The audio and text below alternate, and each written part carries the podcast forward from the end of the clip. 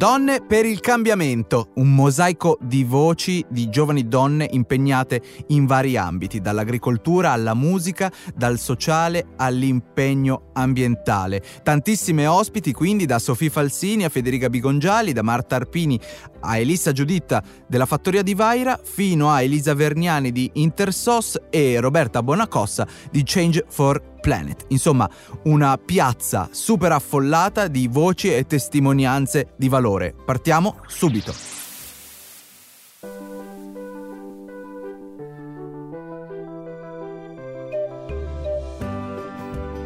Laboratorio 2050.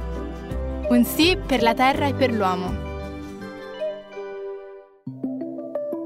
Tutte queste voci che stiamo andando ad ascoltare, vi ricordo che le potete trovare nelle vecchie puntate di Laboratorio 2050. In questo caso abbiamo fatto un collage per costruire una puntata speciale, facendo un po' il lavoro di archeologia per voi. E iniziamo questo percorso subito con Sofì Falsini, che direttamente dal Kenya ci ha raccontato la sua esperienza per l'Unione Europea e le Nazioni Unite di empowerment finanziario al femminile. Vai Sofì!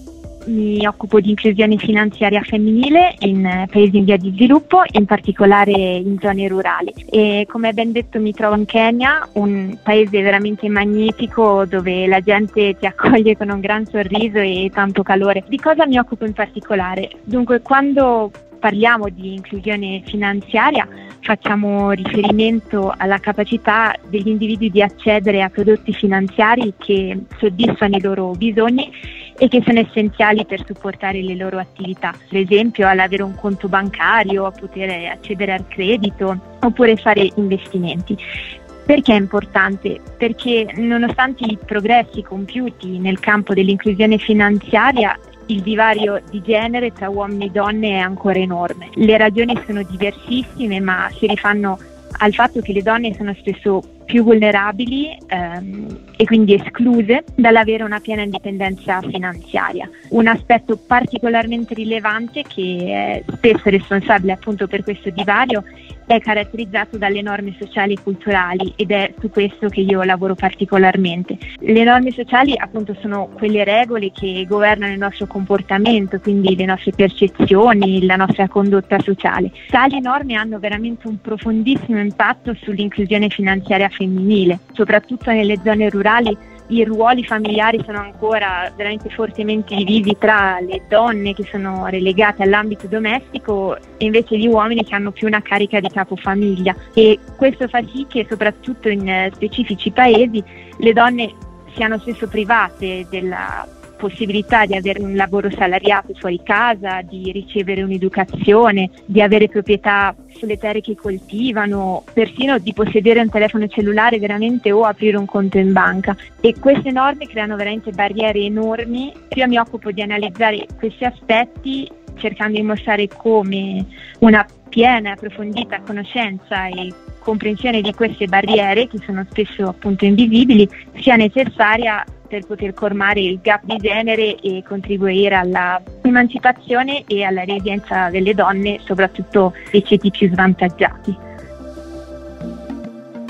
Dall'economia all'agricoltura. Adesso diamo la parola a Federica Bigongiali, giovanissima presidentessa della Fondazione Seminare il Futuro.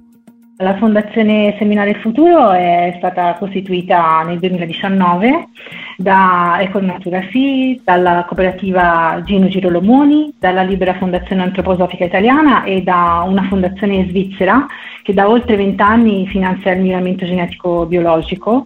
Lo scopo della Fondazione è quello di promuovere e finanziare progetti di ricerca finalizzati alla conservazione della biodiversità antica e locale, ma anche alla costituzione di nuove varietà e quindi nuova biodiversità, selezionata per le esigenze specifiche di chi fa agricoltura biologica.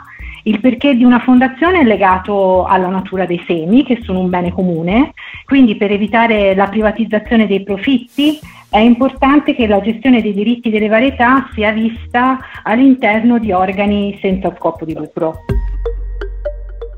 E ora una piccola pausa musicale, ascoltiamo la storia della cantautrice Marta Arpini direttamente da Amsterdam. Il mio percorso è iniziato in maniera piuttosto accademica, nel senso che io ho iniziato a studiare canto jazz al conservatorio quando avevo 18 anni. Prima di allora ho sempre studiato canto, ho studiato musica, era una cosa più legata, diciamo, al tempo libero, e poi ho iniziato a, insomma, considerare e valutare l'ipotesi di invece renderlo il centro della mia vita. Ho studiato canto jazz, ho preso la laurea triennale a Milano e poi ero interessata ad approfondire gli studi anche con una visione un po' più ampia, quindi mi sono trasferita ad Amsterdam per fare il master sempre in canto jazz. Diciamo che più in realtà andavo avanti a studiare il canto, e in particolare il canto legato a uno specifico linguaggio, più in realtà sentivo l'esigenza di sviluppare il mio personale linguaggio, quindi anche al di là del jazz e al di là della vocalità legata al jazz. E quindi ho iniziato a scrivere le mie canzoni, le mie composizioni, e in realtà in quello sono stata anche un po' autodidatta, nel senso che a scuola, diciamo in conservatorio, mi concentravo principalmente sull'aspetto tecnico-vocale, e poi a casa tutti i giorni mi ascoltavo i miei dischi preferiti e cercavo di capire cosa mi piacesse da un punto di vista compositivo nella musica, e cercavo di renderlo mio e tradurlo. Quando ho iniziato a suonare la chitarra si è aggiunto questa nuova componente nel mio processo, e adesso sto portando avanti questo, quindi la composizione di canzoni.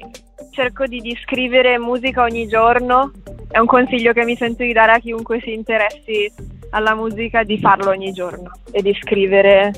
E per me scrivere musica è diventato anche un po' come tenere un diario, in realtà, perché poi scrivendo ogni giorno e conservando tutto quello che scrivo, poi se lo metto in fila mi vedo anche come sono cresciuta nel tempo, diciamo.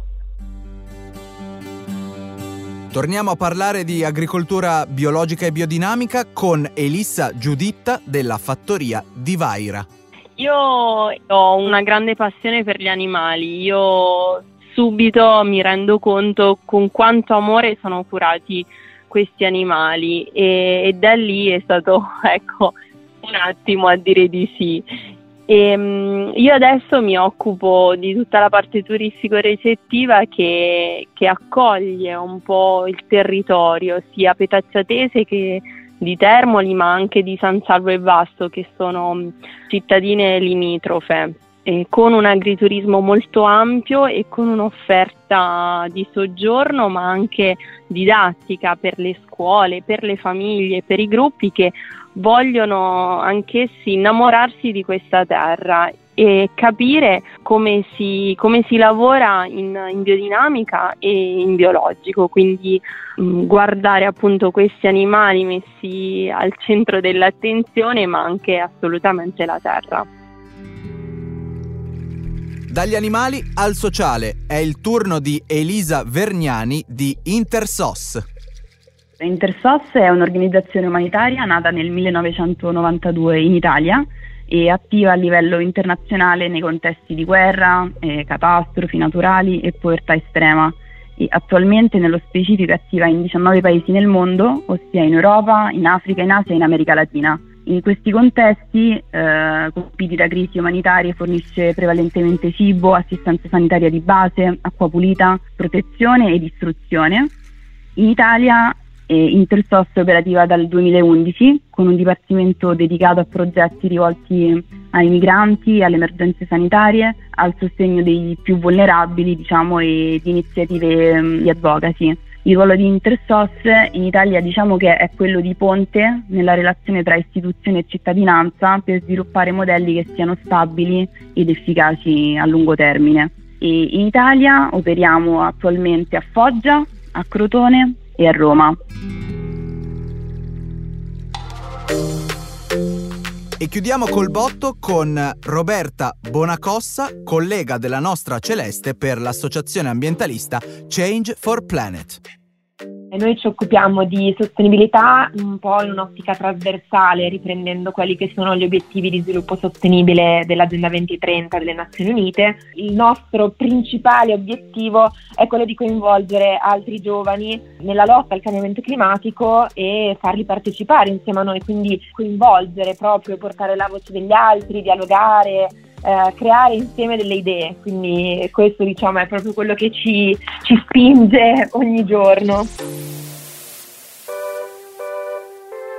Un bellissimo mosaico di voci al femminile. Ringraziamo quindi Sofì Falsini, Federica Bigongiali, Marta Arpini, Elisa Giuditta, Elisa Verniani e Roberta Bonacossa. Noi ci sentiamo alla prossima puntata, cambieremo completamente argomento e andiamo a parlare di bioorto sui tetti. Ciao!